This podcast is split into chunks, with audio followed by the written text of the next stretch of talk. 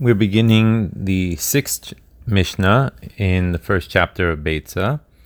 Here, the Mishnah is going to be talking about challah, which is the portion of the dough that is given to the kain, and matanos. Matanos literally means presents or gifts. Here it refers to the different parts of the slaughtered animal that must be given to the kain.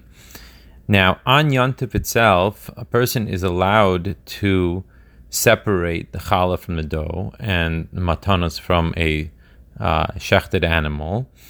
The discussion in the Mishnah is revolving around the actual giving of these presents to the kayin on Yantiv itself. Beishamai Oimrim, Ein Malichin Chala Umatanos Lekayin B'Yomtiv. So Beishamai Paskins that we do not bring not challah and not matanos to a kohen on yantiv, bein shehurmu me'emesh, whether they were separated on the day before the yantiv, bein shehurmu mihayom, or if they were actually separated on that particular day of yantiv itself. In either way, in either case, uh, we do not give these presents to the kohen on yantiv. Beis Hillel matirin. However, Beis Hillel do permit us to give the challah and the matanas to a kayin on yantif. Now, for an explanation, it says like this: Amr lahem beishamai, beishamai say to them, gezerah shava. Now, it's an interesting uh, choice of words because gezerah shava is usually talking about a a learning from the Torah where we link two different verses together which have the same words. However, over here we are using it to compare, to make it a comparison. What's the comparison? The comparison is chala umatanos matana lekayen. So he gather, he groups together chala and matanos as we have so far, as these are gifts to a kayin, and also truma matana lekayen, and tr- and truma is also a gift to the kayin. The truma is uh, usually around one fiftieth of the amount of produce that is uh, brought in and set up for a Jewish person in Eretz Yisrael uh, has to be given to a Kohen. This is called Truma. So we compare these two things. Now, kshem she'ein molichem es truma, just like you're not allowed to bring truma to a kayin on yantiv, kach ein molichem es matanos, so therefore you are not allowed to bring the uh, the gifts of challah and matanos, uh, to the kayin on yantiv as well. Now, this is predicated on the fact that the truma uh, is not taken until the final um, part or the final time that the produce has been completed, and this is usually done before yontif. Speaking about Beis Hillel, Amru lahem Beis Hillel.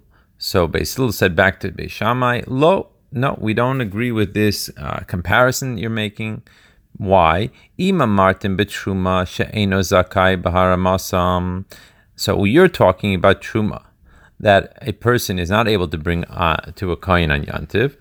The reason why is because you're not allowed to separate it on yantiv, as I just mentioned. So since this is the case, it's a completely different story.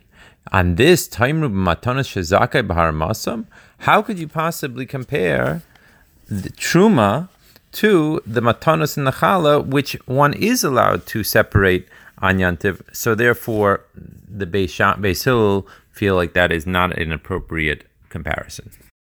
We're beginning Mishnah Zayin. That's Mishnah number seven.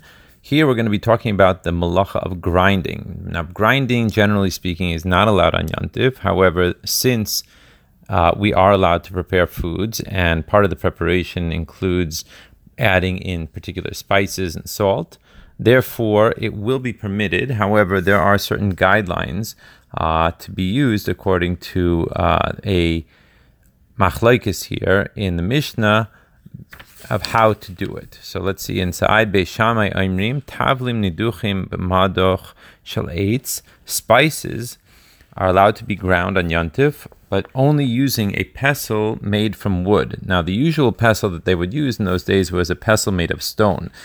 Since we realize that spices do lose their flavor once they're ground up, so it's more understandable why a person would not uh, crush them prior to Yontif. However, because in general, grinding is not allowed, so therefore there must be done in an unusual way according to Beis Shammai, and therefore we use a pestle of wood. However, melach mefach ube'etz haparur. However, with regards to salt, which really could have been ground before yontif, because salt does not lose its flavor. With this, a person has to use either a earthenware flask or some sort of wooden mixing spoon uh, in order to grind it up because they should have been uh, ground before Yantif. However, Beis Hillel Aimrim Tavlin Niduchim Kedarkan B'Madoch Shel Evan. Beis Hillel says that spices are allowed to be ground on Yantif in the regular way, which is by using a pestle of stone. V'Hamelach B'Madoch Shel Eitz. And the salt is allowed to be ground on Yantiv with a pestle of wood. Although it's not the usual one, uh, they can use this pestle of wood.